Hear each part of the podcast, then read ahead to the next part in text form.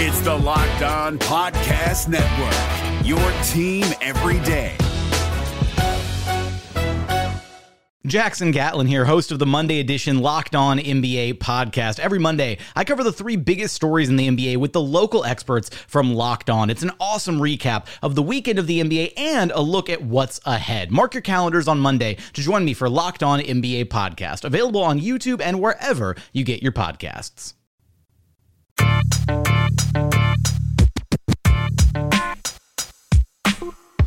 You are Locked On Magic, your daily podcast on the Orlando Magic, part of the Locked On Podcast Network. Your team every day. Welcome to the Orlando Magic Daily Live. Today is October 29th, 2017. This will be the beginning of Locked On Magic for October 30th, 2017. My name is Phil Rossman-Reich. I'm the expert and site editor over at OrlandoMagicDaily.com, coming to you from uh, my mom's basement. You can see my room over here, um, this room I grew up in, but whatever. Um, coming to you today with the Orlando Magic, unbelievably, in first place in the Eastern Conference at four and one. They have the second best record in the NBA, and we all know that's going to continue. And so now we have to change all our expectations and actually talk about the playoffs and, and, and winning championships. Well, not quite. It is four. The Magic are four and one. They're playing some fantastic basketball right now. They are playing like one of the best teams in the league. They've gotten off to a really, really good start, but there is a long way to go left in the season. As uh, as several players have noted throughout this run, as as as the media have asked them, like, at what point do we think this is real? What, what, how, what do you make of this start? Um, as many players have pointed out, they know how quickly things can go downhill. They saw that in 2016. And, and Evan Fournier and Nikola Vucevic have brought that up specifically and said, you know, we got off to a really good start in 2016 under, under Scott Skiles, and then things fell apart and we couldn't get it back. And so they know there is a long, long, long, long, long way to go in this season, and, and they cannot take anything for granted. They certainly cannot take uh, this start for granted. And they have to continue to work and continue to get better and continue to make their team – uh, significantly better uh, in, in the long run. So the Magic do have um, a lot going on, a lot um, to, to focus on, a lot to think about as um, as they continue on. Uh, I do want to note if you're if you're watching on Facebook Live, I am recording this off of a backup computer that I have. I've, I've, had some computer issues, which is why there was no show on Friday, even though I promised there would be a show on Friday. I had some computer issues, so if there are any technical issues, if the audio isn't great, I apologize for that. If there are any issues, just leave a comment, let me know.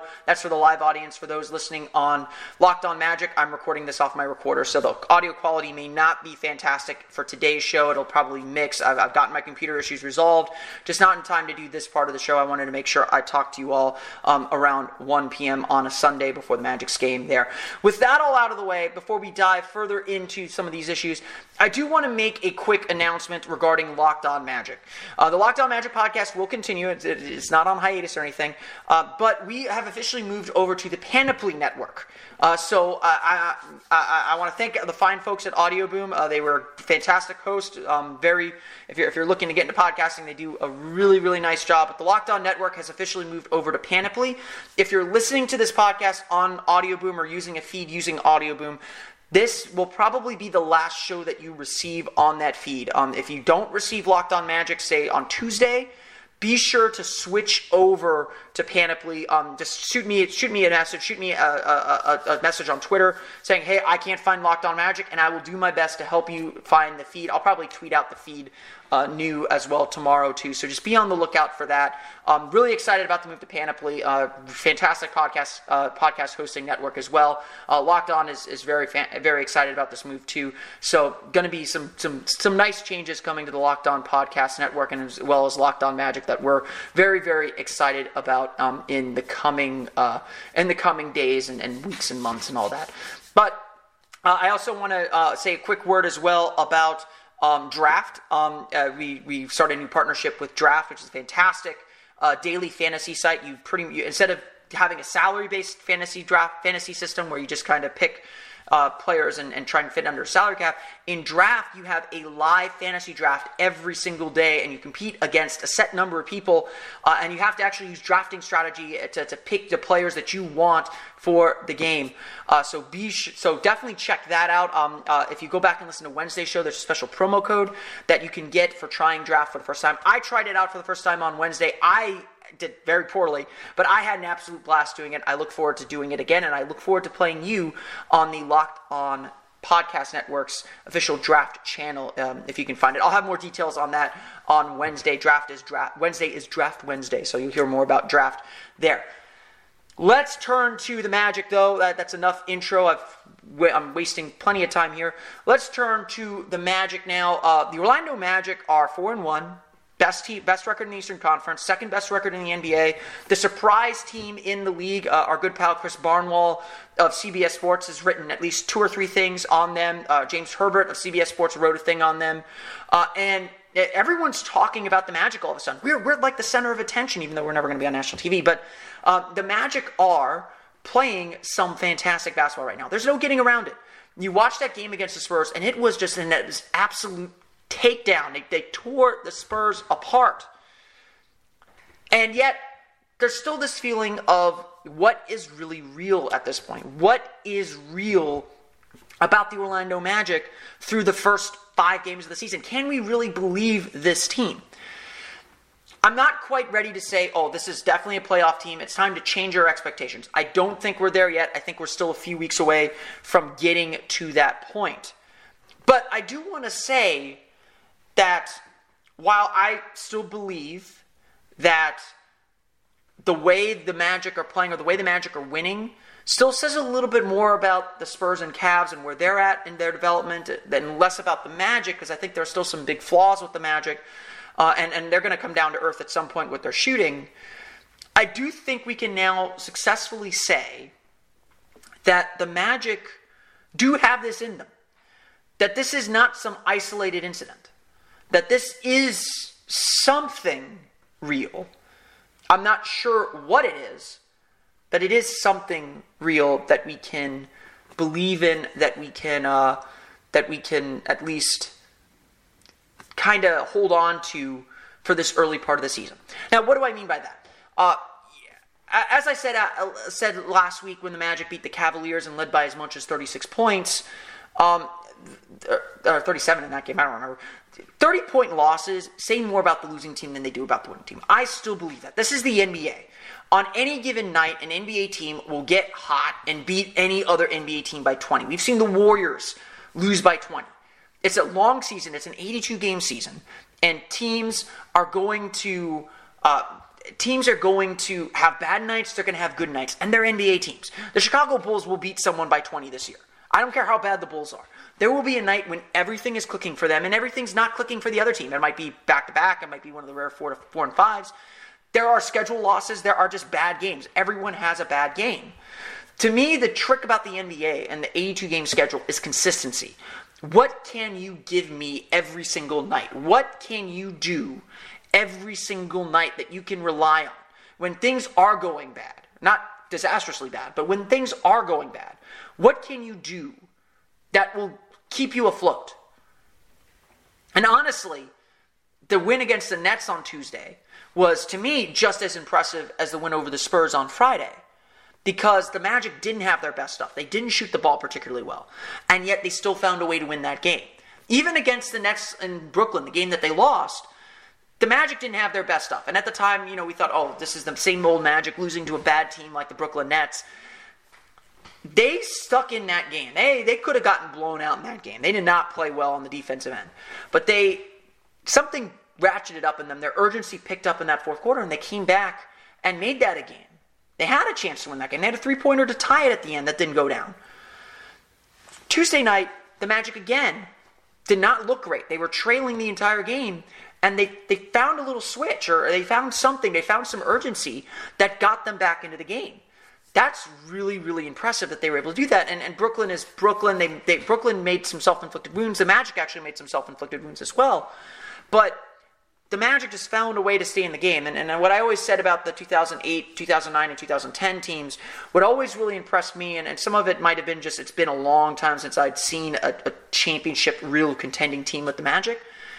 Good teams, the really good teams, find a way to win games when you don't think they should win the game. And I think that's what the Magic did and really in those two games against Brooklyn. It's against Brooklyn, so how much are you really going to take take out of it? It's the same opponent. It's it's a quirky opponent too, um, a, a, good opponent. The Nets aren't a bad team. I think we could all come away saying that now. But that's that that that that to me said a lot more about the character of the Magic than anything else.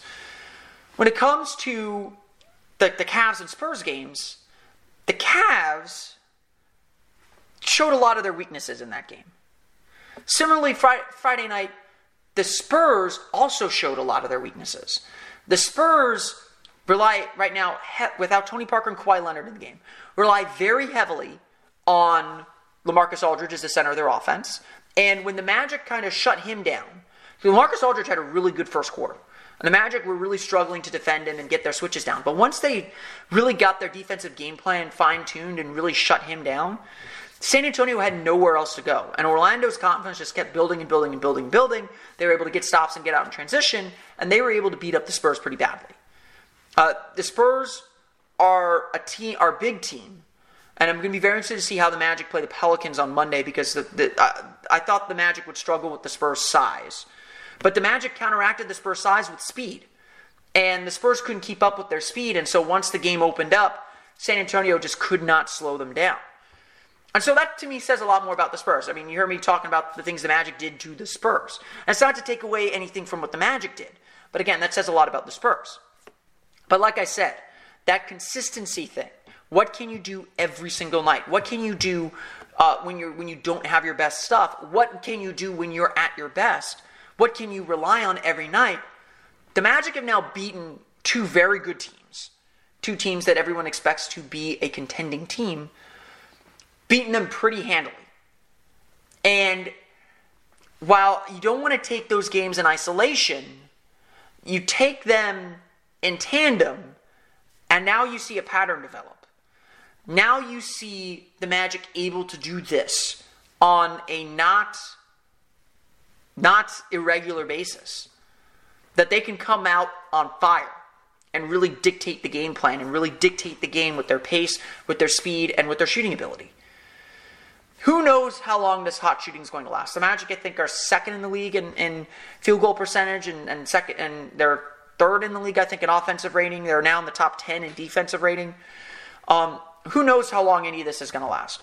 When the offense cools off, are the Magic going to be able to score 114 points per game? Like they've they, they have scored at least 114 points in every single game this year. Um, is their defense going to be reliable? I think that is a huge question left for this team. While the defense has played well, they're a top 10 defense in the league so far, even with two games against the Brooklyn Nets, who are one of the best offensive teams in the league so far. Even with that, they're fouling a lot. They're giving up a lot of offensive rebounds. Uh, to, if you're listening on Locked On Magic, you'll be listening to this after the Charlotte Hornets game, and I'll do a recap of that um, in a moment. Um, if you're listening on the podcast, if you're watching on Facebook Live, it obviously hasn't happened yet. Um, but if you know, I'm, I'm a little concerned against the Hornets with the rebounding because Dwight Howard has been tearing it up on the rebounding. Against the Pelicans, uh, I think the Pelicans' athleticism with their bigs is going to give the Magic some trouble because of that rebounding, because of the Pelicans' ability to crash the glass. Um, the Magic have struggled on the glass containing offense rebounds. They've recovered well. Give them give them all the credit for recovering well and for, for playing at that high level. I mean, the Magic have earned these wins. Um, Cleveland game especially, like the lead got cut down to seven, and the Magic went on a, you know 31 to nine run to, to, retake control of that game and go up by 30. Um, it, there's definitely, as, as I, Donald Donald L. Hampton here says in the comments, winning like that breeds confidence. Confidence is a big part of what it takes to get rolling. Absolutely, this Magic team is co- as confident as I've seen them in a very long time. They're they're they're humble. They know they got a lot of work to do. They know they still have to get better, but they definitely sense this. Um, they definitely feel this momentum going. They definitely feel that they're rolling down the hill a little bit right now. Uh, and, and and you can definitely feel it. I mean, there's definitely a different aura about this team, and the fact that they're getting off to such a good start, I think, is um, something that I was a little worried about. That they needed to get off to a good start to build that confidence, and they really have built a lot of that confidence. They really have continued to kind of keep things moving downhill in, in a very positive fashion. So, how much do we believe in this team as, through five games? Can we take these two blowout victories and find meaning in them? And my answer is yes, because it is a pattern now. It is a pattern that when the Magic can, the Magic can get a team down and put their foot down. It, it takes a lot. I mean, uh, the, I know some reporters who went into the San Antonio locker room and, and they told me it was quiet. Like the Magic put a hurt on the Spurs. They put a hurt on a really good, really veteran basketball team. And that's not something to that's not something to shoo away. That's not something to ignore. That's not something to to say, "Oh, it's just the beginning of the season." This is something different. And I'm not ready to say the Magic are going to get a home court in the Eastern Conference. They're going to be the surprise team in the East, that this will continue and maintain. I think we'll learn a lot about that this week. Magic play at Charlotte tonight, at New Orleans on Monday, and at Memphis on Wednesday. That's A, a busy week, because they also play Friday against Chicago. Um, that's a three game road trip against three pretty good teams. Charlotte's two and three. They're tricky. Memphis or New Orleans has played very, very well. They got a nice win over the Cavs yesterday or on Saturday. Uh, and then Memphis is playing very, very well too. They just beat Houston um, and and really beat them up, and and they they look gritty and and determined, just like the Magic do.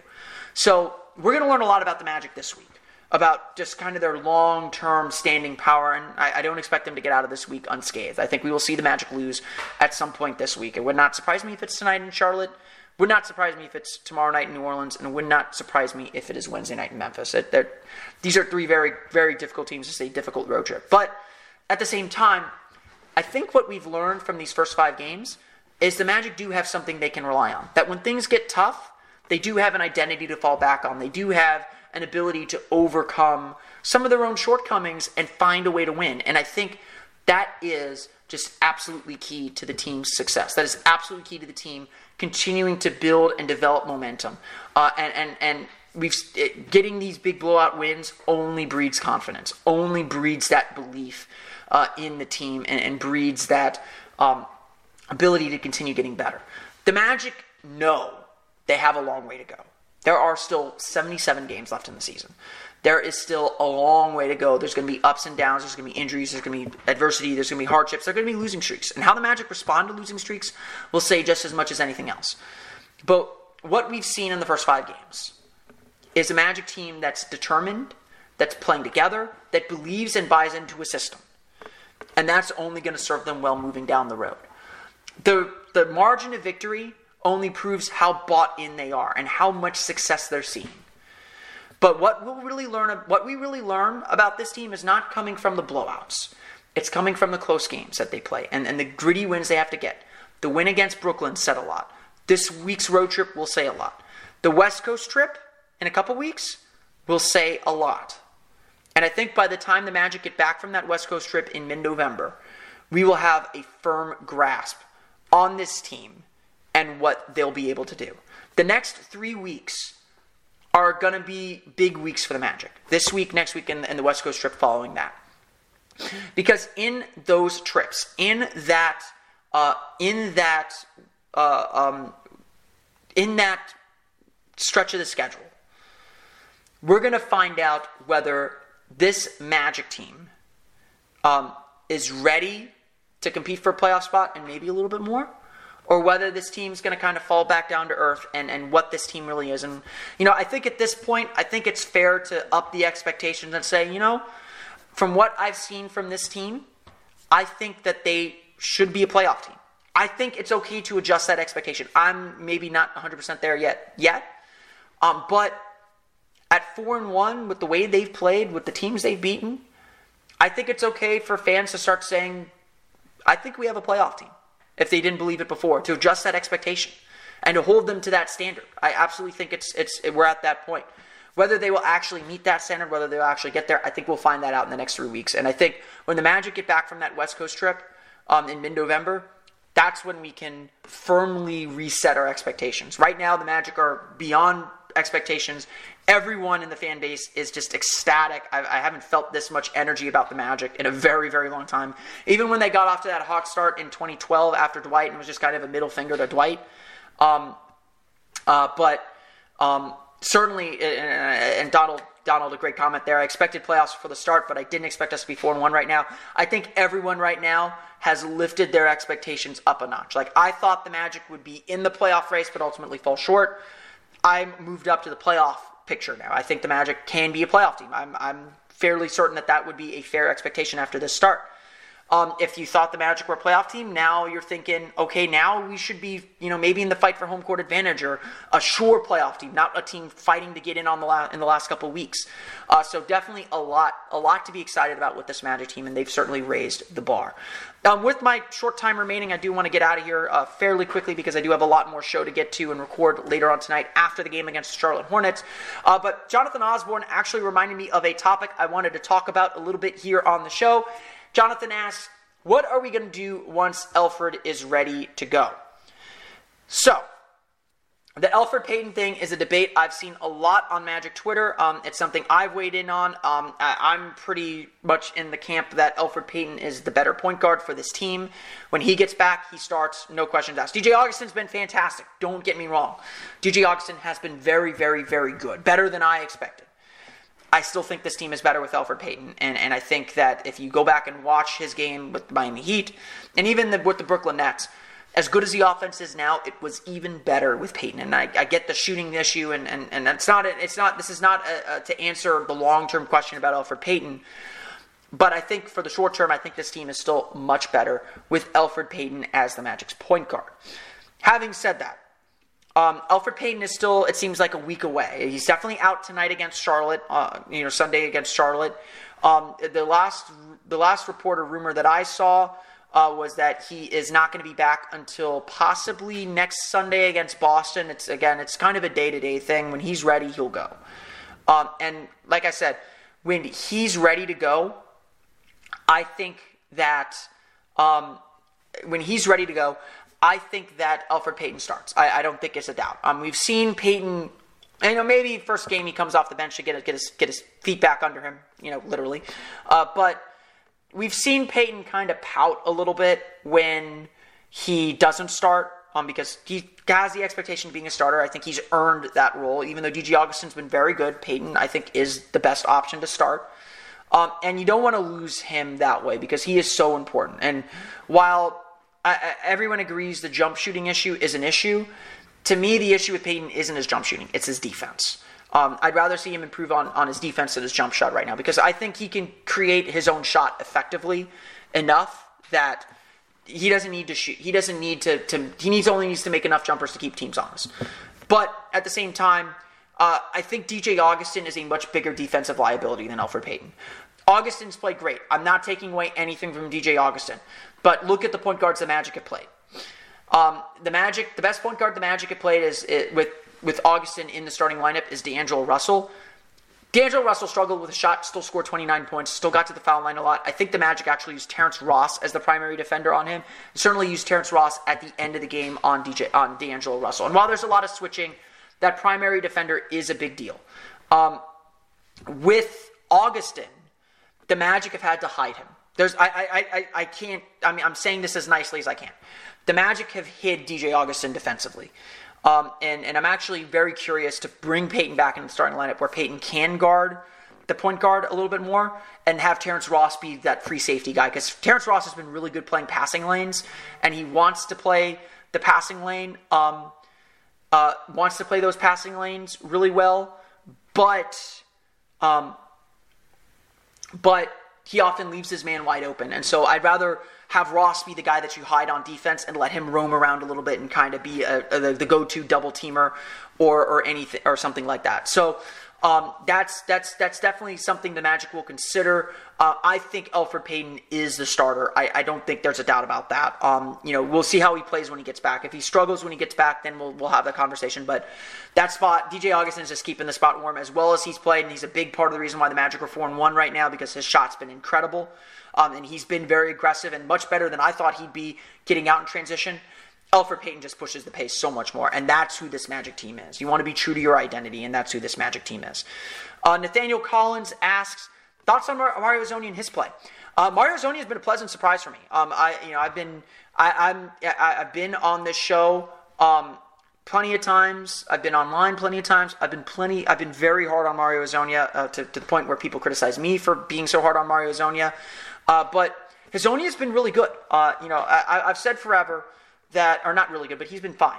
Um, I've said forever that for Mario Hezonja to get on the court, he has to make shots. That is his NBA skill. That is what made what got him drafted, what made him an NBA player. Uh, and so last year, when he wasn't making shots, it was tough to leave him on the floor because he was still a huge defensive liability.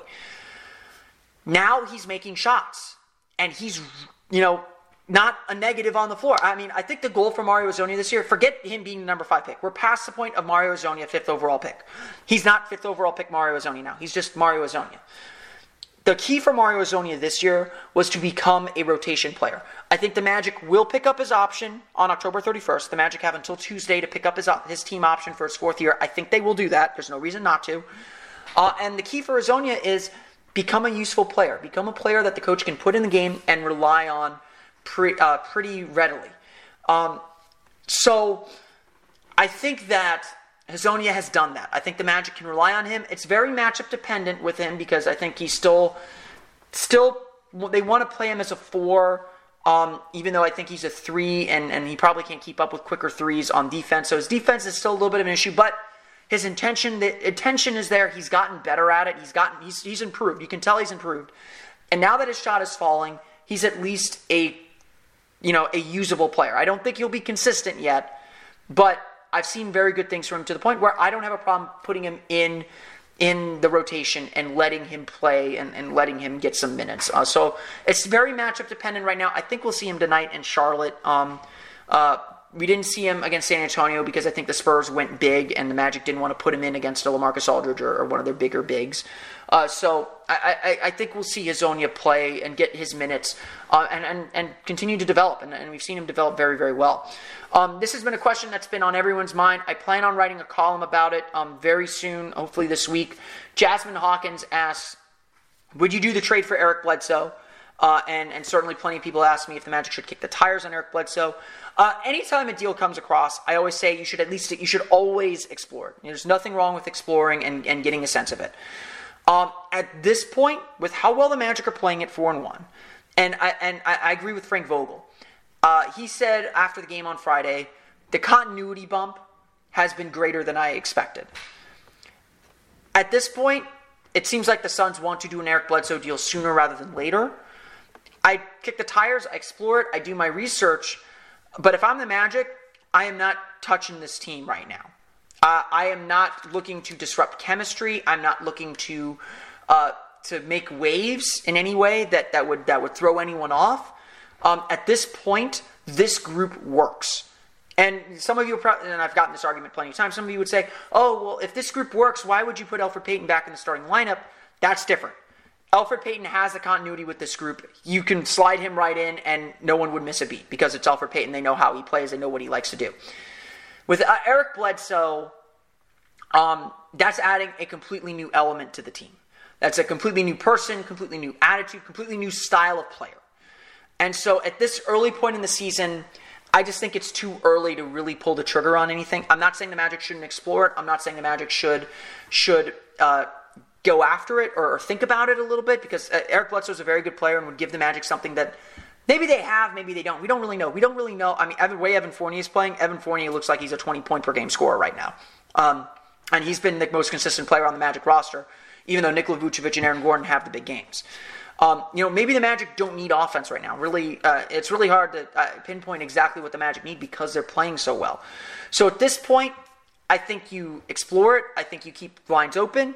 But if I'm the Magic, I am not touching this roster. I'm not doing anything to change this roster in any way um, and disrupt it, even letting rumors leak. At this point, I, I like the approach that Jeff Weltman and John Hammond have taken, being patient, kind of letting things develop and evaluating, and, and they're getting a great evaluation right now. They're getting a good look at this team. And, you know, when the team hits a rough spot and we really kind of begin to see where this team's weaknesses are, um, then maybe you explore it a little bit more seriously. Right now, though, I say hands off, let this team do its thing. Um, I, I think Jonathan Colon is right. It's about the ball movement right now, and the Magic are moving the ball very, very well. And Bledsoe's a little bit of an isolation player, and, and maybe the Magic need an isolation player at some point. Um, maybe that is a weakness that they have that, that they haven't had to deal with quite yet. Um, but right now, I I'd say hands off. Just just let this team roll. They're rolling right. They're playing well right now anyway. Um, last question I'm going to take here before I log off the Facebook Live. Jonathan Osborne asks, "Will Simmons overtake Ross as a starter anytime soon?" Kind of along the same lines. I don't want to mess up uh, uh, chemistry too much or rotations too much when the team is doing well, but if the team hits a little bit of a rough patch, if the team falls off a little bit, this is a question that's going to rise up. And it's a question that we expected early on in the season. Um, I held the posture at the beginning of the season that the Magic needed to develop trust in Jonathan Simmons and see exactly what he could do. Um, and that Terrence Ross just had good continuity and good chemistry with the starting group. So, uh, you know, I'm still in that boat. Um, even though Terrence Ross has struggled mightily this season uh, from with a shot. His shot has been just off and terrible. Um, he still gets a lot of respect for his shot, and I, I still really like Simmons with that second unit. I really like him on the ball as the primary ball handler, primary scorer with that second unit, and I think you lose a little bit of that with with Ross. But if the team gets into into a little bit of a struggle, and the team needs to get an offensive kick, or the team needs to mix things up, or the team needs a little bit more defense, we are at the point where Jonathan Simmons probably should be the starter over Terrence Ross. If we're just basing it on, on play and not any of the other stuff like chemistry, like momentum, like like rhythm, if we're to push all that aside, Jonathan Simmons is playing better than Terrence Ross right now. And if you want to start your five best players, yes, Jonathan Simmons should start. Uh, again, things are going so well right now, you don't want to tinker with it. The team is four and one. They're they're they're playing really really well. I mean, for, for reference here, the teams that win championships usually are in the top 10 in offense and top 10 in defense, or offensive rating and defensive rating. The Magic are one of four teams right now that are in the top 10 in offensive rating and defensive rating. So just let that sink in. Through five games, the Magic are, are a championship contender statistically. I wouldn't mess with that too much right now. Th- the roles are working, things are working really, really well. And so while Terrence Ross is maybe not playing better than anyone else, um, eh, better than, than Simmons right now. And, and yeah, that probably would, would logically mean, yeah, Simmons should start. I think Simmons is playing really, really well in his role, and obviously the Magic are, are winning for it. Um, I think, Jonathan, you're right here. Um, Jonathan Osborne writes, I like Simmons in crunch time over Ross defensively, and we've seen that. We've seen the Magic actually against Brooklyn the Magic brought Jonathan Simmons in for DJ Augustin and played a lineup of Simmons, Ross, Fournier, Gordon, Vucevic defensively to close that game. Uh, and they had actually Ross on Russell, um, if I'm not mistaken. Um, so they are doing that. They are using Simmons in crunch time, and and, and you, will hear the common refrain. It's it's about who finishes the game, not who starts the game. So you're you are seeing Simmons play defensively. They are doing that offense defense, which and I think we, we will continue to see that. I think we will see Simmons play defensively against uh, against crunch time lineups. Um, and, and, and I don't think the Magic mind Simmons going to the offensive end if they can't sw- sub their offense back in. Right now, I think there's still a little bit more belief in Ross's offense and ability to spread the floor more than Simmons, especially when Payton's out there. Uh, but again, I think this debate's not going to go away. I think we'll see this debate pop up again. We know the Magic are going to go are going to go through a rough patch in the season. When that happens, that's when some of this will get explored a little bit more. We'll really begin to examine this lineup and what works and what doesn't work. Um, but Simmons has played fantastic. Simmons has been better than I expected. Um, you know, guy averaged six points per game. I thought his scoring would jump up a little bit, but he has played very, very well. I think he really fits that second unit really, really well. Um, and, and I think the Magic have good options, and I think that's what's most important. Uh, we know a rough patch is going to come in this season eventually, uh, so you you do have to kind of wait for that to maybe make the, to, to kind of find these things. You know, you don't want to you don't want to spend too much time with a team that's playing so well finding the errors. Um, that's the coach's job, actually. And I'm sure they are. I'm sure they pointed out, you know, we're, we're fouling way too much. We're giving up way too many free throws. Offensive rebounds aren't great. Um, you know, our shot selection has been a little iffy sometimes. We're relying too much on the three pointer. Um, but, uh, but other than that, things are working. They're, they're, they're playing well despite these mistakes. And so at some point, this is going to bite them, bite them in the butt a little bit. Um, but uh, again, I, I think right now, you don't want to mess with things too much. Wait for that moment. Maybe wait for the trade closer to the trade deadline when teams have begun stratifying themselves, and, and you can start thinking about things as far as uh, as far as how to make the team better in the short term as well as the long term. Don't forget, there's a long term picture here to consider too.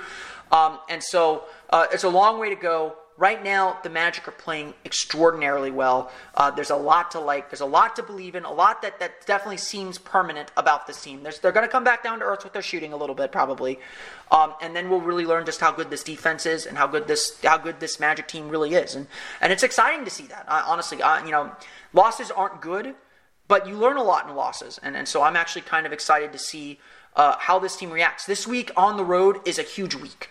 No, no doubt about it. We're going to learn a lot about the Magic this week, uh, and so we'll we'll we'll have that uh, completely covered as we go. Um, I don't want to ignore you here, Stian Sapola. Um, he asked trade Vooch when we get high value. Um, Vooch's value is probably as high as it's going to be right now. Um, he's played very, very well. He's been respectable defensively. Like I said with the Eric Bledsoe stuff, though, now is not the time to mess around with the roster. Bismack Biyombo, I thought, has actually played very, very well. Um, he's done some some great things defensively with that second unit, but Vucevic is still the best center option, and and I, am not comfortable starting Biyombo quite yet. And, and as I've said with Vucevic, and I say this with Payton too, point guard and center are such important positions um, if you have even a mediocre starter, you don't give that up unless you have their replacement in place. Um, right now, Vuce is playing fantastic. I don't think we should even entertain a trade for with Vucevic right now unless there's a better center coming back. Um, but again, I don't think we should be really entertaining any trades right now. Anyway, the team's four and one and playing really, really well. Let's let that play out first, and then we'll we'll evaluate the roster from there. That's going to do it for me for the Facebook Live portion of the show. I want to thank everyone for joining me on Facebook Live. Sorry I came in a little bit late. I've been having computer issues.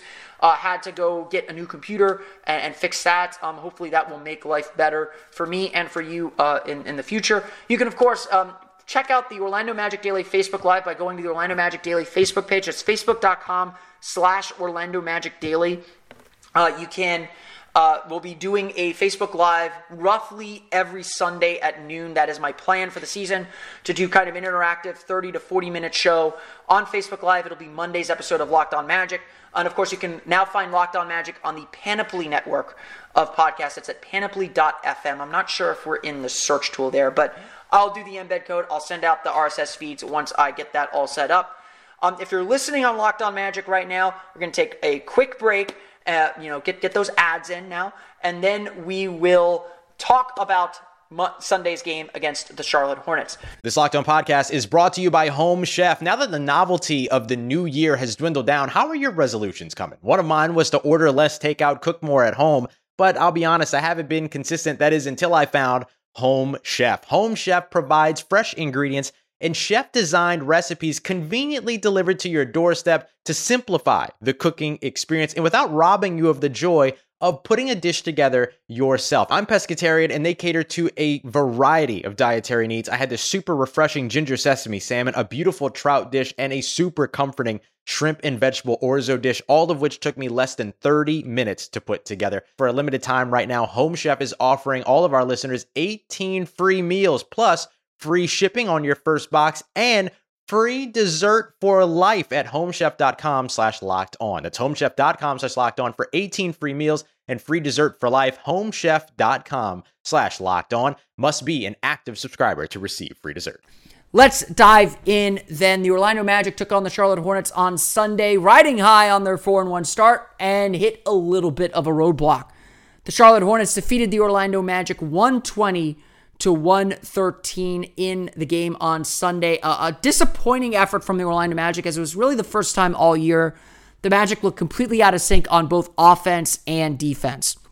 Charlotte, Orlando shoots 42.3% from the floor, 33.3%, 11 for 33 from beyond the arc. Charlotte shoots 54.1% from the floor, just 6 for 18 from beyond the arc, but gets an absolutely huge game from Kemba Walker. 34 points for Kemba Walker on 15 for 25, shooting 10 assists. He was simply unstoppable. The Magic just could not corral him in the pick and roll. He was able to get into the lane against any defender the Magic sent up against him and get all the way to the basket, if not hit some tough mid range jumpers. Uh, on top of that, the Magic just could not stop him as Charlotte opened up as much as a, I believe it was a 17 point lead at one point, um, and and really just dominated the game. Uh, biggest lead was 16 points for the Hornets.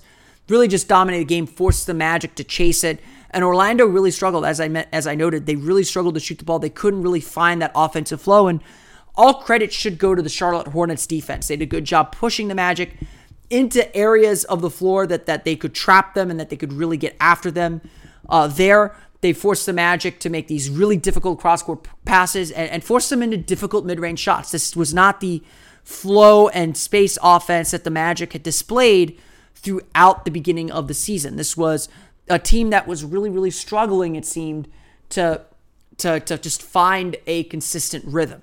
The stat line shows this off, in addition to the poor shooting. Nikola Vucevic, 6 for 17 from the floor, 15 points, 11 rebounds, just 2 for 8 from beyond the arc. The Magic, uh, the, the Hornets were happy to let him shoot threes. He was open. You feel confident with him shooting that. He's definitely settled for that three pointer and did not make them. And, and really, those misses had a negative effect on him. I'll get to that in a moment. Aaron Gordon, 17 points, 7 for 16 shooting, really struggled from the floor. Terrence Ross had 17 points, a little bit of a bounce back game for him, but still shot only 6 for 15, 1 for 5 from beyond the arc. DJ Augustin goes scoreless in 23 minutes, 0 for 7 shooting from the floor. That's the kind of game the Magic were playing. What really hurt, though, was the defense. The Magic just were not able to defend at a high level at all. It seemed like they lacked a little bit of urgency and intensity throughout the game kind of felt like a game where they felt like they could maybe turn the switch on and, and get the stops that they needed, or they would rely too much on their offense. The defense instead was just very poor. They let Dwight Howard get a lot of space early on, uh, let him kind of get close to the basket. Nikola Vucevic, especially, with all the missed shots that he had, really struggled to kind of get his footing defensively. He looked like bad defense, Nikola Vucevic, that we've seen for several years now. Just a frustrated game for him. Um, but really, the whole Magic team just looked a bit lost. There were several occasions where the Magic tried to switch and either didn't make the switch or both guys switched and they left one open. The, the communication was just very poor all night from the Magic. There were uh, several possessions where it looked like both players were pointing at a pl- pointing at an open shooter while he took an open three and just they were just not on the same page tonight. And so a little bit of a hiccup on that end for the Magic, uh, to say the least. There were some positive signs, though, and, and I think that uh, the, the biggest positive sign is that this was a game where the Magic really should have been beaten pretty bad. They were uh, beat up, they were beaten pretty handily throughout the game. Uh, I thought the Hornets were the better team throughout the game, and yet, and yet, the Magic cut this lead down to three in the fourth quarter. They they were within striking range. They're down five for a good chunk of the fourth quarter. They were just unable to get over the hump and unable to take back the lead. So the Magic fought back, and I think with the effort, and effort's probably the wrong word, with the intensity and urgency they were playing with throughout this game, this was a game where they probably would have dropped it pretty handily last year. This was, I think a lot of people kind of noticed that this was a game that the Magic probably don't even come close to winning last year. This is a game where the Magic um, uh, really would, would have struggled if, if they were playing it last year. So a different Magic team for sure this time around. But having said all of that, it was still a loss in the end. Give Jonathan Simmons all the credit in the world. He played with a ton of energy and scoring a career high 27 points on 9 for 15 shooting. He really pushed the tempo, forced the issue for the Magic, got them to play with some urgency on both ends of the floor. That's exactly what the Magic brought him in to do. Evan Fournier had a solid game 23 points, 8 for 15 shooting, 5 for 5 from the foul line, 5 assists. Just a rock for the Magic offensively. He was someone that they could always count on uh, to, to make a decent play or, or get a good shot. Um, gotta like the way Evans played to start this season. Uh, while the Magic looked like they were forcing the ball into Vucevic or forcing the ball to Ross, or Aaron Gordon was kind of trying to force his offense a little bit too much. Evan Fournier really let the game come to him and, and did a good job attacking the basket, even when the Magic were not hitting their jumpers. Overall, this was a Magic game where uh, there was a lot left to be desired. Uh, it was definitely, I would argue, probably the worst game the Magic had played uh, in this early season. It was a game that they clearly, I think, could have had a chance to win, but their, their just intensity was not there. Their focus was not at the level that it, it was at. It kind of, you know, it. I'm not sure the Magic would agree with this, and I'm sure the Magic wouldn't use this as an excuse, but it felt like a game where the Magic kind of bought their own hype a little bit. And and that's not who this team is. This team's going to have to fight and claw for everything that they get. And so this was kind of a comeback to earth moment. The Magic's offense did not work as effectively as it has throughout the season so far. Uh, and their defense kind of paid the price for it. And so now they've got to re- they've got to learn that lesson and refocus as they head into Monday's game against the New Orleans Pelicans. As I said, this is kind of a final test episode on the Audioboom podcast channel. Remember, we are moving over to the Panoply Network. You can find that on panoply.fm. Locked on Magic should be there pretty shortly. Our whole archive is there. You can I'll be posting the Panoply link on OrlandoMagicDaily.com. You can find it actually in the Magic Wands uh, podcast at, uh, on the Magic Wands. Um, uh, what's it called? Post. I'll do that again for the for the Magic Wands on Monday. I'll probably also post the first official episode on Panoply uh, as a full post on Monday, as well as we preview the New Orleans Pelicans game and do our Facebook Live episode as well. So if you're getting this, if you're getting this podcast off of Audioboom or you're listening to this podcast, um, otherwise, this is the last podcast you may get on this feed. So be sure to find us on panoply.fm. Uh, for Tuesday. If you get the full episode with the Facebook Live as well as the preview with the, with the Bird Writes podcast, then you don't need to do anything. Then you're all set and good to go. If this, if you get this episode and do not get another episode on Monday, then you need to find Locked On Magic once again. If you have trouble finding Locked On Magic, send me an email at omagicdaily at gmail.com or DM me or message me at Locked On Magic. I'm happy to provide you with the RSS feed. I'll make an announcement as well on OrlandoMagicDaily.com. That's going to do it for this episode, or this mini episode of Locked On Magic. Again, the Orlando Magic fall to the Charlotte Hornets 120 to 113 at the Spectrum Center. They're back in action on Monday at 8 o'clock against the New Orleans Pelicans. Until then, until the next episode, this has been Philip Rossman of Orlando Magic Daily and Locked On Magic. I'll see you next time on Locked On Magic. No matter what moves you made last year, TurboTax experts make them count. Did you say no to a big wedding and elope at the county courthouse? That's a move. Did you go back to school to get your degree? That's a move. Did you relocate for a fresh start? Well, that's literally a move. Maybe you moved into a houseboat instead of a house house, or switched gears from rideshare driving to video game streaming, or you rode the stock market to the moon and back. TurboTax experts make all your moves count, getting you every credit and deduction you deserve. They'll file with 100% accuracy and get you your max refund guaranteed. So, switch to TurboTax. Make your moves. They'll make them count. See guarantee details at turbotax.com/guarantees. Experts only available with TurboTax Live. What's up, Pels fans? Welcome to another episode of the Bird Calls podcast. My name is Preston Ellis, and we are previewing our Monday night home matchup with the Orlando Magic. Now, to talk Magic and what to expect, we've brought on the editor of Orlando Magic Daily and host to Locked On Magic, our podcast buddy, Philip Rossman Reich. What's up, Philip? Not too much. Uh, you know, the, the Magic took took one on the chin a little bit here on, on a Sunday evening, but uh, they're heading on to New Orleans, and, and hopefully they'll be ready for a, what, what I think will be a really, really interesting matchup. I got to say, we're thrilled to hear that you guys lost tonight, especially on the first night of your back to back. And with us, as always, is our editor in chief, Ali Kosel. Thanks for being with us, Ali. Hey, Preston. Thanks for having me, man. How was your weekend? Oh, it was so good, man. I just finished a nice, nice day. We went to Disney Springs. We had a lovely dinner at this nice new pizza place called Blaze. But I'm sure Philip doesn't want to hear about any of that. Again, you guys can follow. I'm, I'm all I'm all about Disney Springs, man. That that that place that place was where I went when I was growing up, playing at the Disney Quest, the Virgin Megastore, going to the AMC for my movies. I'm all about the Disney Springs, man. You know, Phil, we're gonna have to go on a date someday because we've got Jason Albert from the Bird Writes is in Tampa, and then we've also got Leo BS, who is uh, I think the Lakers SB Nation uh, affiliate editor in chief. All the four of us should like get some kind of crew together and go to uh, Amway Center, and we could be like the nerd patrol. Everybody would just gawk as us as we walk through the front doors. Before I turn this over to Philip, you guys can follow him at Phil R Squared, and you can follow his site at O Magic Daily and his pod at Locked On Magic. Take it away, Philip.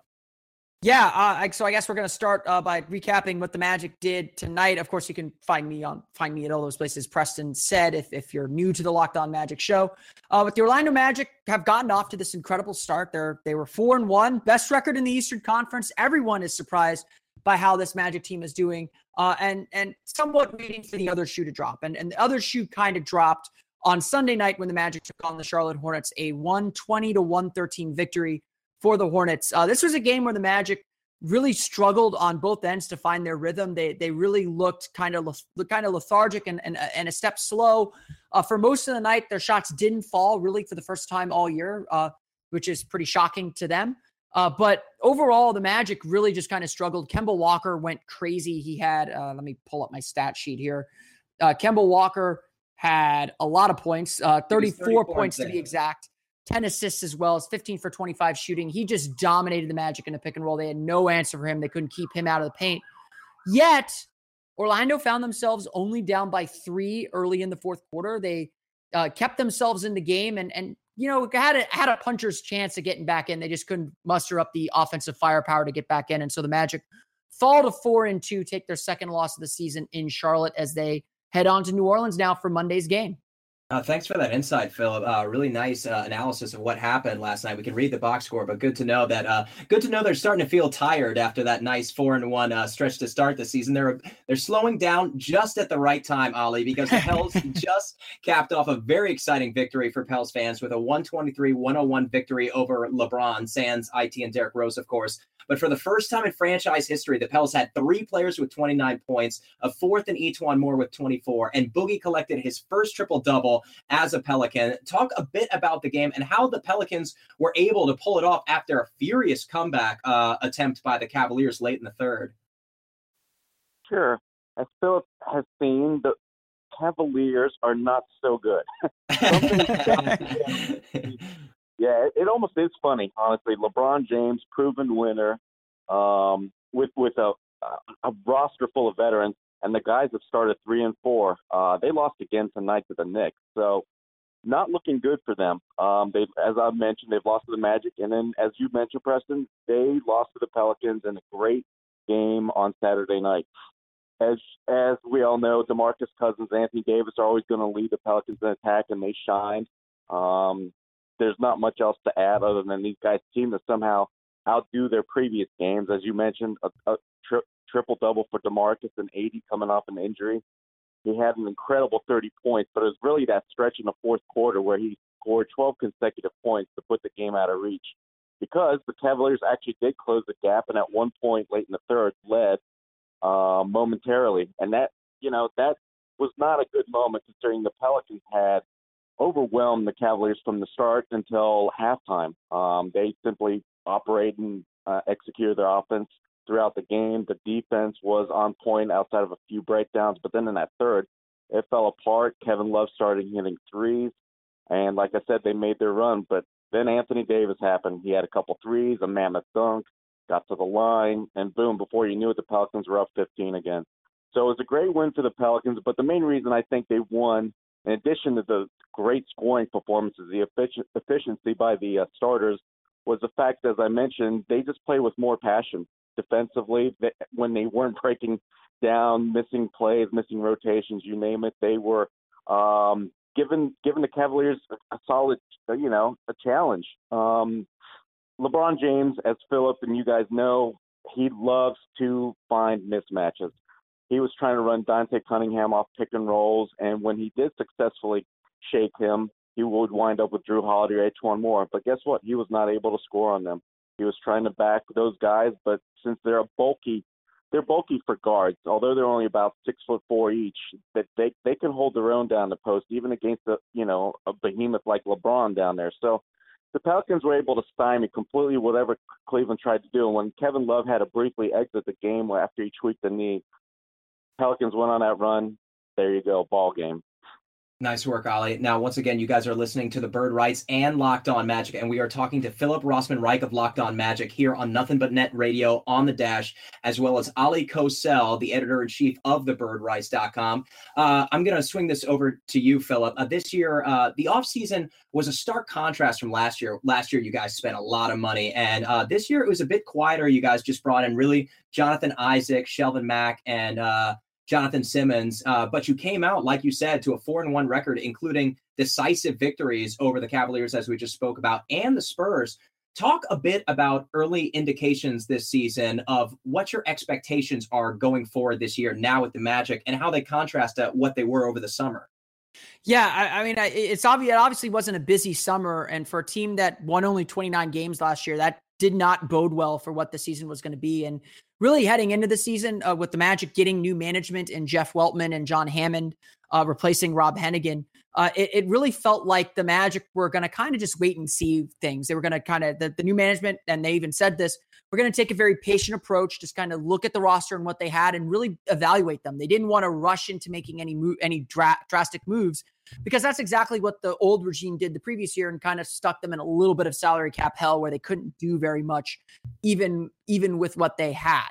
So it was very much a okay. Let's see what the what we had, and the Magic I think were uh, not 100 percent certain what they had, but fairly certain what they had after going through the last five years and going through much of last year. But there was a bit of hope, and, that came at the end of the season after the Serge Ibaka trade. Orlando started playing at a much faster pace. They they pushed the tempo a lot more. They started kind of spreading the floor a little bit more, and they kind of decided at the end of last season that this is the way we need to play. This is the way the league is going now. And we have these athletes and, and have some some okay shooters that we need to adopt this style. And so they had this idea heading into the summer. They kept the same coach for the first time in three years, which I think everyone takes for granted until you don't have it. Uh, and kept a lot of the same roster together. And so uh, even Frank Vogel said after Friday's win against the Spurs, the, the, the continuity bump that that he expected from this team has been even greater than he anticipated. Uh, I think we expected the Magic to, to kind of hover around 500 and kind of find their way, but look better. We didn't expect them to look this good. And, and, and as I've, as I've, as I said on a Facebook live that I did earlier Sunday, the way that the Magic have played these first five game, five, six games of the season, to me, it takes whatever your expectations were and just maybe moves them up a notch. I was one who thought that the Magic were a better team, probably in the mid 30s as far as their win total and would probably be in the playoff race into the last weeks of the season, but ultimately fall short. Uh, now uh, just, I'm, huh? Sorry, go, go ahead. Yeah. I was just, uh, you're yeah. continuing with what I was going to say. Sorry. Go ahead. Sorry. And, and so now I move them a notch up where I think, yes, this team's expectation should be to make the playoffs. They have played well enough to show me and done things well enough to show me that they have playoff team potential, especially in these in this Eastern Conference. And you know, I, I think there are some fans that were like, oh, we're definitely a playoff team. They're thinking we should, hey, we're definitely a playoff team now, but we should be going for a little bit more. I'm, I'm not there yet. There's still a long, long way to go in the season, but um, I think that the the way the Magic have played to start this year has been extremely encouraging to that effect. Ali, now the Pelicans are in a bit of a different suit in that uh, while the Magic fans may be pleasantly surprised, the Pelicans need to win this year for all the obvious reasons that everybody's heard about all offseason long with Anthony Davis, DeMarcus Cousins, these one year rentals like Rajon Rondo, this big ticket money contract on Jrue Holiday needing to pan out. Uh, but as you said earlier with Trevor, uh, just a few days ago against the Kings, many fans uh, were panicking, including myself. Uh, some fans were even jumping ship calling for Demps and Gentry's heads. I, I think I even probably uh, midway through that second quarter lost my mind. But here we are, four days later, at three and three, welcoming a team who uh, just suffered defeat in Charlotte on the second night of a back-to-back in New Orleans. How have the Pelicans managed to turn things around from their disastrous one and three start to to where we are now, three and three, with a favorable home game tomorrow night, and then we've got the the Pelicans, the Wolves, the Pacers. Uh, just just a nice favorable schedule approaching. How did we get here, Ollie? Well, I've been saying it since the start of the preseason. The Pelicans were going to get off to a tough start, one and three. Sure enough, they started one and three, and you had to look at the opponents. Um, Memphis Grizzlies on their home turf, an experienced team, and then followed by the Warriors, and then Portland in their place. You know, the Trailblazers are so tough to beat up there in the Northwest. So this one and three start, um, I kind of foresaw that, and as you know, I've mentioned that on several pods therefore, it's hard for me to say they've turned things around. I have noticed improvement, but I don't think they've necessarily like turned some great corner or discovered something. I just think they're honestly playing a little bit better, and in turn also playing against weaker competition. And that there you go. That's why we've won three of the last four. Um, all you have to do is look at the Pelicans were in all every game. They have never been blown out. They could have won almost every game, to be honest with you, Preston. I mean, they had their chances against the Grizzlies before losing the lead late. They were up on the Golden State Warriors before they made that great comeback and uh, caught the Pelicans at the end. And against the Blazers, losing Anthony Davis, had we not lost them or lost him, excuse me, to that left knee injury, I think the Pelicans would have won because wow, C.J. McCollum and Damian Lillard were so off their game. I think they had only made like four shots in the first three quarters. So all those games were for the taking. So it's not as though the Pelicans were playing bad, you know. And this is a simple misconception when you just solely look at stats or records and you say, oh, wow, they've won three or four, they're playing better. No, I don't think that's been the case at all. It's simply these guys um, have kind of come together. The addition of Jameer Nelson has really helped. We all noticed that in preseason once Rajon Rondo left. Um, suddenly the team was having problems getting the offense, and Jrue Holiday was not able to uh, fulfill, you know, kind of that ball handling, decision making role of a point guard. Um, and that's something the team honestly tried to avoid coming into this season. That's why they signed Rajon Rondo. So it wasn't a surprise to see Holiday and the rest of the team struggle as soon as Rondo went out. Um, but Jameer Nelson, wow, his addition was timely. I honestly believe had the Pelicans and Dell Demps not added him when they did, the Pelicans conceivably could have started the season 0 and 5. They could have lost to that Lakers game because um, the Lakers made a hell of a comeback. And if it hadn't been for Nelson late hitting a big bucket, making a few timely passes, very much could have been a loss. And same thing against the Kings. The Kings started off like firecrackers. I mean, they were making everything. They're a step or two quicker than the Pelicans.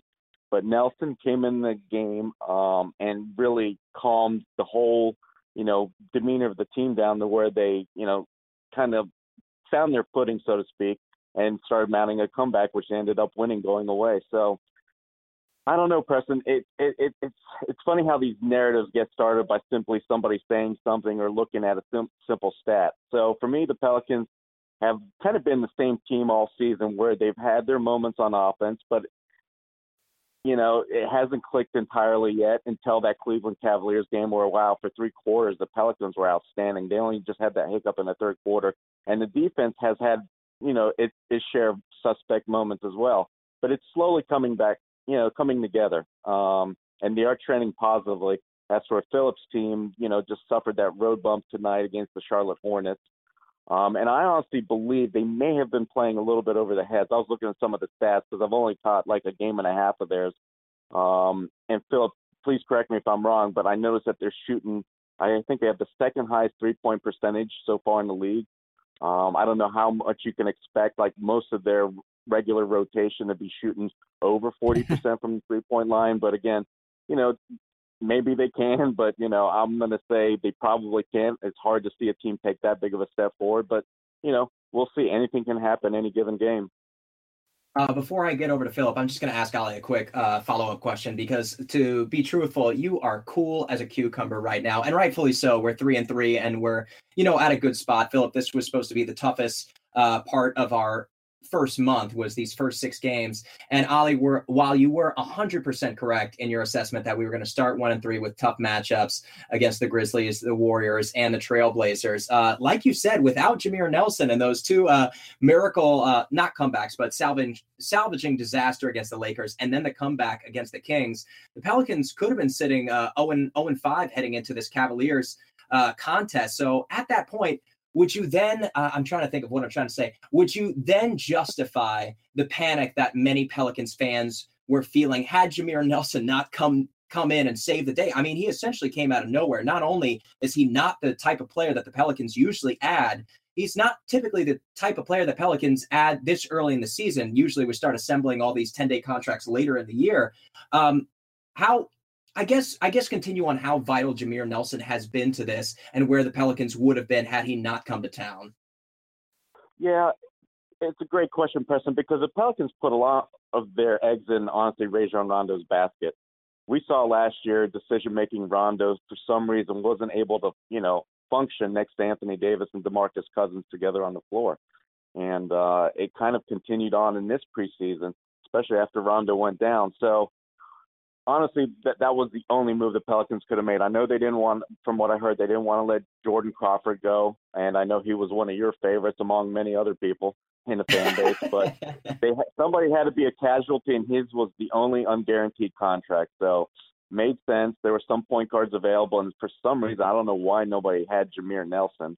Um, I still don't understand why the Nuggets let him go in place of Richard Jefferson. Now it's funny, the Nuggets are struggling out of the gates, and the Pelicans are on the upswing, and we've got their former assistant coach. So everybody's like, "What happened?" Everybody flip flop positions to start the season. But no, to get to your question, Jameer Nelson was absolutely vital. He they, they had to add him. They had to just, just take some pressure off Jrue. And, and, and honestly, when it wasn't on Jrue, DeMarcus Cousins was trying to initiate the offense, or as Anthony Davis. And what do we see? A lot of turnovers, especially as the games got deeper, uh, going in the third, late third, early fourth quarters. Those, those turnovers starting mounting. All of a sudden, opposing teams were double, triple teaming the guys. Mainly because, yes, those were the only two guys that were able to do anything consistently because I don't know if you noticed, Philip, if you've watched any of the Pelicans games, but our role players started the season terribly. Nobody outside of our big two could hit anything. Uh, Dante Cunningham's still in deep freeze somewhere. Um, Ian Clark, he's he's shown some signs. E'Twaun Moore only recently has really bounced back in the last two games, and same thing with Jrue Holiday. He started off terribly. Uh, he was shooting air balls. Uh, even from just the elbow. So the whole team really struggled to get out of the gate, and it's simply because I think the roles changed. Nobody knew exactly what should, how much they should be contributing, or you know, there's just no floor general, Preston. You just need every team needs a floor general, especially one like the Pelicans that has so many offensive weapons who like particular spots on the floor, yet nobody really honestly out there to get them the ball. So that's the easiest answer. Drew, Jameer Nelson fit that cog seamlessly. What a great transition, Ollie. Uh, you are listening to the Bird Writes and Locked On Magic, and we are talking to Philip Rossman Reich of Locked On Magic and Orlando Magic Daily, as well as Ollie Kosel of thebirdwrites.com here on Nothing But Net Radio on the Dash. Philip, this is a nice transition because you guys are without your floor general in Elfrid Payton. Talk a bit about Frank Vogel's performance. You mentioned consistency and having uh, a less turnover this year than in your previous year, and that kind of binding your guys together. But uh, coming into this uh, season, you had a hamstring injury to Elfrid Payton, and you've kind of had this mishmash point guard situation between DJ Augustin and uh, sorry, the other Evan Fournier. Talk a bit about that and who is really running your offense at this moment. Yeah, I mean, it, it definitely was a, a, a. I thought it would be a huge hit because, uh, especially last year, DJ Augustin was just not very good. Uh, you know, a, a, guy who's a New Orleans native, actually, um, he really struggled for the Magic last year in the first year of a four-year deal, and I was a little skeptical that he could run the team at the pace that the Magic like to run. Like they're trying to get out even on made baskets and really kind of force the team into into playing kind of secondary transition. I mean, literally, I think several players said during the preseason, uh, if we don't run a play the entire game, that means we're doing a good job. I mean, they want to kind of just flow into their basic offensive sets and find a way to beat you by finding mismatches and and beating you in transition. And Elfrid Payton is really best suited for that. That's where he really thrived toward the end of the season last year. And there were everyone was expecting big things from Payton this year. And so to see him go down so early in the season, it left a lot of big question marks. But Augustin has surprisingly fit right in. Uh, he he's a much better shooter than Payton, and he's definitely running the offense. Essentially, I mean, he, he's he's definitely uh, the lead guy, not the lead guy, but the the the primary ball handler for the Magic, and has done a really good job distributing and getting Orlando into their sets. So he's been a, a pleasant surprise this year, kind of back to what you would expect from him uh, if you look at his look at his career uh, throughout his career, the way he's played. Uh, this is this is about what he's done and what he's capable of. Now, Augustin is still a bit of a weak spot defensively. Uh, and, and the Magic have been able to get away with that. Uh, you, you said that, you know, you're kind of waiting for the Magic to kind of come down from this high. I absolutely am too. I don't think a lot of their offensive stats are going to last. Um, I think what we saw Sunday against Charlotte with Kemba Walker, who's probably the best point guard the Magic have played all year, uh, that's more indicative of the problems with having DJ Augustin as your starting point guard. I mean, I, I, I, I've, I've told people who've said, "Oh, you know, the Magic are playing so well, Augustin should start over Payton when Payton gets back." I don't think that's the case. I, I think that the Magic have worked really hard and done a really good job kind of hiding Augustin a little bit. It wouldn't surprise me if they put Evan Fournier or Terrence Ross on Jrue Holiday and, and try and keep Augustin away from a primary driver and attacker like that. Um, as far as Vogel, uh, uh, people were kind of down on Vogel after the way the team played last year. They said, "Oh, you know, Vogel's ways don't really work anymore," and, and I think he really had to kind of change his mindset a little bit. And, and it's not that he was against running, but he never really coached a team that had this kind of pace behind them before. And so coming into the season, he really had to, you know, he's really having to prove that he can coach a, a, a high level offense in a way that he never did in Indiana while still providing the defense. And they're switching a lot more on defense. And I think they're looking more and more like a Frank Vogel team. And a lot of that is the guys know what, what Vogel expects of them. Vogel knows what he can get out of his out of his returning players at least, and, and the Magic are, are definitely responding really well to that. Now, Ollie, uh, let's transition over to defense and how the Pelicans uh, plan to handle the Orlando Magic. The Pelicans do have experience with these teams who sort of uh, disperse the ball pretty evenly amongst each other with the Kings and the Lakers. The Magic very similarly have Evan Fournier, uh, Nikola Vucevic, I hope I said that right, and Aaron Gordon each at 20 points a game, and then Jonathan Simmons right behind them at 16 points a game. And uh, the Pelicans were a top 10 defense last year. You mentioned earlier on the podcast with Trevor that now they're a top five offense through five games. How do you expect the Pelicans to match up with this uh, wide variety of scoring? And who do you expect uh, to take advantage of the Pelicans defense? I really like the matchups. That is one major reason why, regardless of whether the uh, Magic would have beaten the Hornets tonight, I would have still really liked the Pelicans' uh, chances, despite it being, you know, on the second night of a back-to-back, is because of those matchups. Um, three, the three top players for the Magic, the three 20-point scorers is what I'm looking at. Nikola Vucevic is going to have to deal with DeMarcus Cousins. Aaron Gordon, who is an amazing athlete, guess who he gets? Anthony Davis. And Evan Fournier, most likely, is going to see both Jrue Holiday and E'Twaun Moore, and maybe even little Tony Allen. So I can't imagine all three of those guys you know, coming close to hitting their average. At least one guy's going to suffer a major drop off, I'm foreseeing. And I would be surprised if two of them miss the mark. So, right there, that's going to, you know, reduce the 60 odd, some points that Magic have been relying on on a nightly basis down to maybe in that 40 range.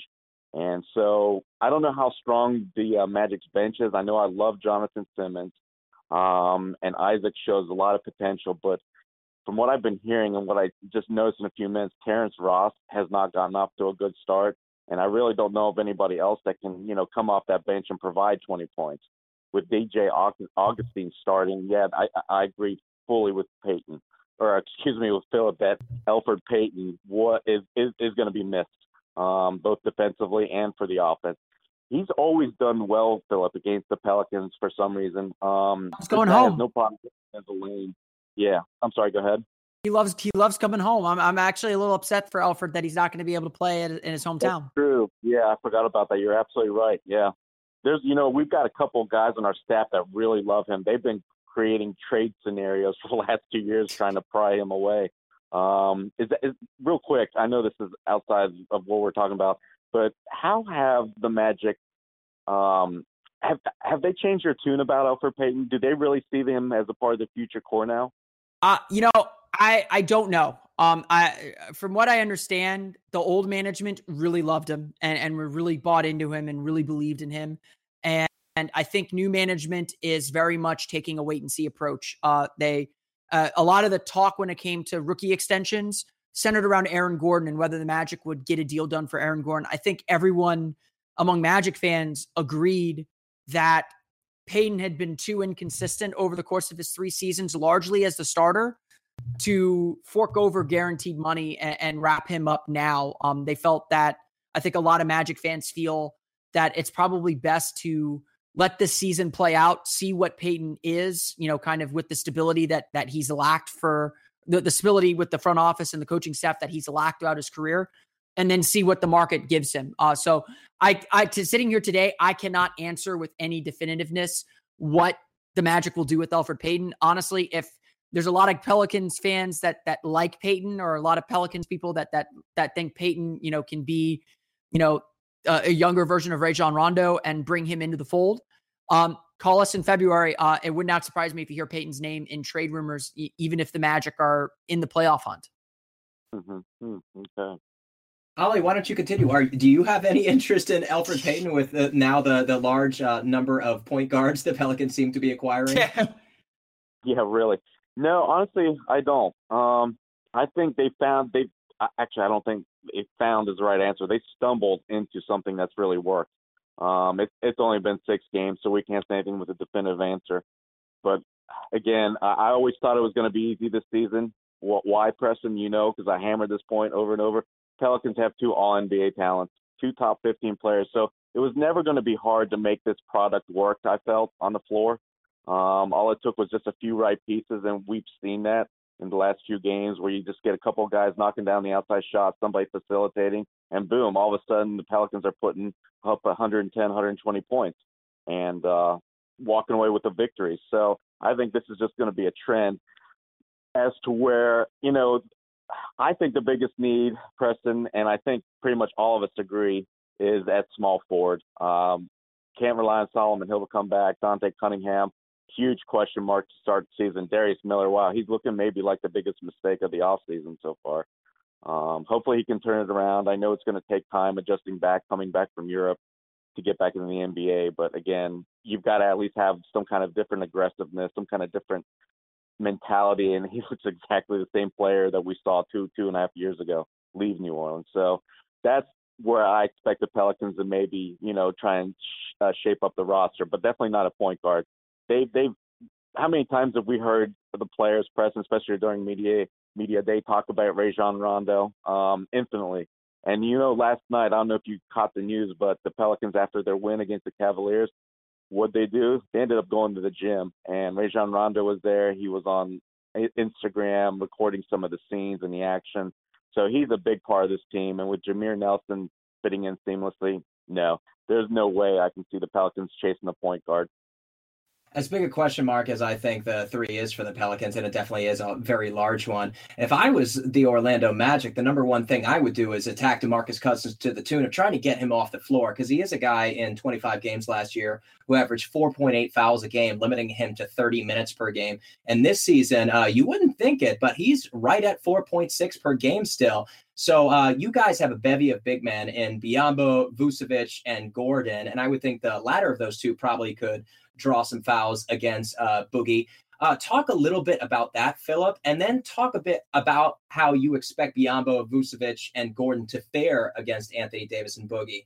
Yeah, I think this this center, this big matchup is is really the key to the whole game, and it's going to be really interesting to watch how the Magic handled them. Um, I, I thought entering the, I mean, the Magic are obviously kind of playing a downsized version of themselves right now, and and and they're trying to use their athleticism to counteract any teams with size. And against the Spurs, they did a really good job overloading the strong side with LaMarcus Aldridge. They always had a double on him, uh, but and they weren't particularly worried with Pau Gasol. Um, you'll see the Magic switch a lot. Uh, that's that's the big thing. It wouldn't surprise me to see you know plenty of times where they run a pick and roll and Cousins ends up being defended by Fournier in the post, and they bring Aaron Gordon in to kind of shadow him and and and cover the cover the backside and the weak side. And uh, it, it's going to be really interesting to see how the Magic handle this, especially with a guy like Anthony Davis out there, who is a much better player than Pau Gasol is at this point.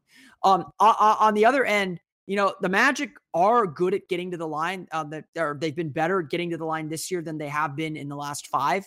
Um, they they took 26 free throw attempts in their loss to the Hornets on on Sunday, and that's pretty regular for them to, to be up above 20 free throw attempts per game, which wasn't the case for the last several years. But Nikola Vucevic is not the one to draw fouls. He's just not a guy that gets to the foul line. In fact, with him taking more three pointers, uh, he is more likely to kind of be hovering around the three point line, trying to space the floor and get one of those bigs out of the paint so that the Magic can get driving lanes. That's that's what the Magic tried to do against Charlotte, and Vucevic just missed all his three pointers because even with Dwight Howard unwilling to go out and guard him at the three point line, Vucevic just couldn't hit his threes. He just had a really bad shooting night from beyond the arc. So it, it's going to be interesting to see whether the Magic try and reestablish Vucevic in the post some. I know that's something he wants to do, or whether they just keep him on the perimeter and try and use him as a floor spacer and to get one of Davis or Cousins out of the paint. Um, that's going to be really interesting, but I, I don't see this as a situation where they'll get a lot of fouls on Cousins unless they catch him in transition and attack him on the break. Um, I, I, think that that's probably where the Magic will try to get players in foul trouble and put pressure on defenses. It's not so much from post ups because Vucevic, even even if he were in the post, is not good at drawing fouls to begin with. So it's it's it's definitely going to be. Eh, I don't think there should be a lot of concern over Cousins getting fouls unless the Magic are able to get downhill and beat those perimeter players into the paint. Uh, last question, and then we'll get to predictions. You are listening to the Bird Writes and Locked On Magic, and we are talking to Philip Rossman Reich of Locked On Magic, as well as Ollie Kosel here on Nothing But Net Radio on the Dash. Uh, we've discussed Terrence Ross and Shelvin Mack to a small extent, but there are two other players for you guys who are a bit intriguing, who are averaging over 15 minutes a game, and I just want to make sure I get your take on them before we go. Uh, of course, Mario Hezonja, the former top five pick, and also Jonathan Isaac. If you could tell us what to expect from these two young players. Yeah, it's gonna it'll be interesting to see how this plays out. Uh, Jonathan Isaac actually missed Sunday's game; he was sick, uh, and so he did he didn't play uh, uh Sunday. But if uh, I imagine it's something that if he's feeling well, he's good. He'll be good to go Monday night, and he is he is a really interesting player. Uh, he's still not going to give you a lot on the offensive end. His offense is still well behind it, well behind. but defensively, for a kid who's 20 years old, spent only one year in college, he is really uh, a above average defensive player, all things considered. Um, his length is is noticeable. I mean, when you watch him play, the first thing you will notice is he takes up a lot of space without having to move very far, uh, just because his arms are so long, and he knows how to use it pretty well too. Um, he definitely has his rookie moments where he looks a step slower. His thought process isn't fast enough to catch what an NBA player is doing, but he'll recover really well too. And and he you know, he he he'll make an impact defensively. I think a, a lot of Magic fans commented. I don't know if I necessarily agree 100% with this, but the Magic definitely missed Jonathan Isaac a bit in Sunday's game. Uh, I, I, think that they would have fared a little bit better defending at the rim, and it wouldn't surprise me if you if if Vogel tells the rookie go out and guard Anthony Davis for the next two minutes and see what you can do with him. He's still really thin. He can still get muscled around a little bit, but Isaac is very game for those big assignments. He's already defended LeBron James for stretches.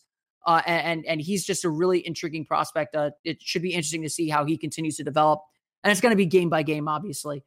As for Mario Hezonja, he's been playing the backup power forward minutes, and so I think his minutes are largely kind of matchup dependent. I don't think the Magic like playing him when teams go big. They prefer to maybe bring in a Marreese Speights or or you know maybe we'll see a Khem Birch if, if it comes to that. Um, but Hezonja uh, has been better. Uh, he had a really down year last year. He couldn't hit a shot to save his life last year. This year, he's making shots. He's shown some growth on the defensive end. He's making smarter plays. He's not forcing things. And, you know, I, have kind of said this on my show a, a, bunch of times when talking about Mario. The goal for him right now is not to be fifth overall pick Mario Hezonja. I think we can all kind of say fifth overall pick Mario Hezonja is probably not going to happen. You know, we see we're seeing more flashes of that talent, but it's it's getting late. It's getting late in the late late on the clock for him to to reach that reach that pinnacle. Um, instead, what we need to see is useful NBA player Mario Hezonja. And if he's making shots and he's not being a negative on the defensive end, he becomes a rotation player all of a sudden, and then those flashes become nice additions to his game and maybe remind you a little bit of what his talent could be, but uh, are good contributions to to a team. He just right now he just needs to find and fit a role and so far, uh, I think he's done that. He's he's definitely looked like he's made the improvements that he needs to make. He looks healthier than he did all of last year, and and that's a good sign for the Magic. All right, Ollie, age before beauty. Why don't you tell us what's going to happen tomorrow night, Monday night, 7 p.m. in the Smoothie King Center? Ouch. beauty. Thank you, buddy. I'm helping you out on a Sunday night. Thank you. No. Well, I'm, so I'm going to stick with what I told Trevor earlier today, and that's I think the Pelicans will pull out the victory. I've got them, you know, about a 75% chance of walking away with the win. Um, and seeing the the fact that the Hornets kind of, you know, surprised the Magic. I really thought the Magic were going to win that game, but I didn't really you know, honestly, I didn't catch a minute of the game, so I didn't realize how big of a deal not having Isaac and Payton had or were not there. So they had a big impact on the final outcome. So I think the Pelicans will probably win a pretty high scoring affair. I'm going to say about 118 to 107. All right, Philip, take it for us.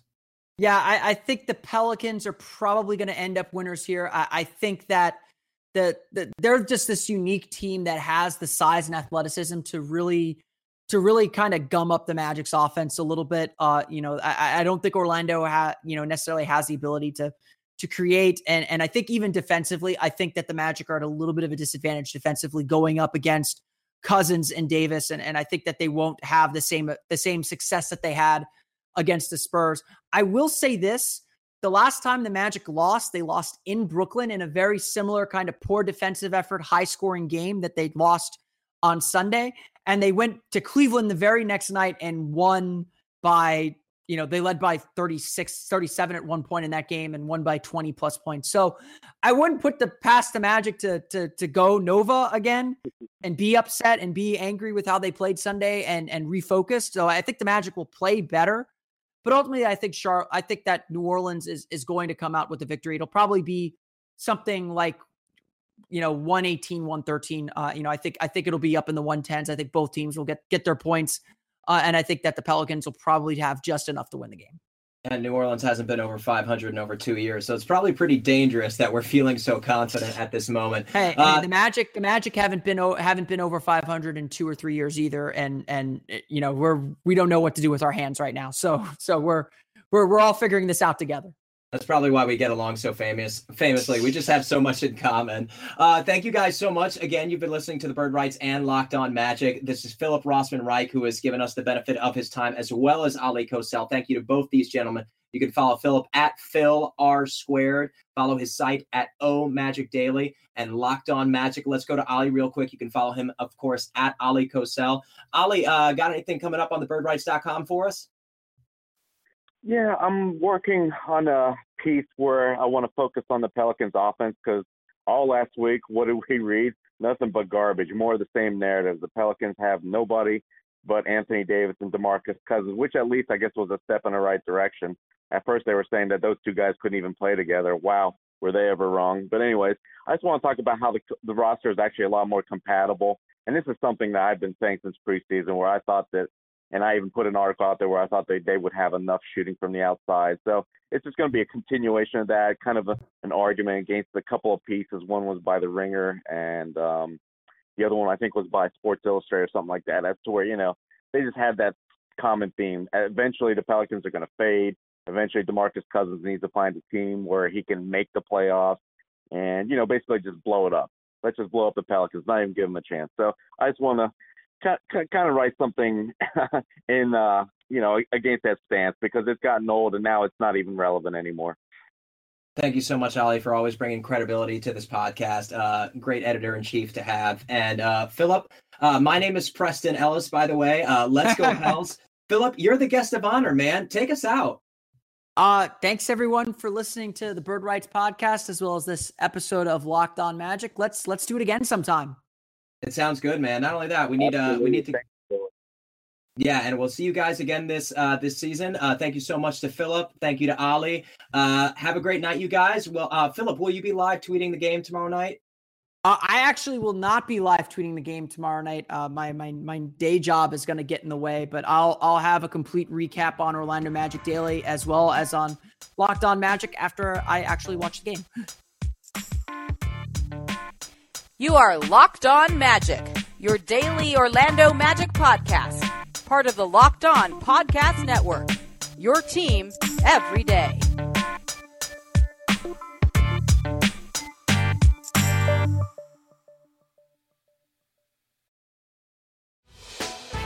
Hey, Prime members, you can listen to this Locked On podcast ad free on Amazon Music. Download the Amazon Music app today.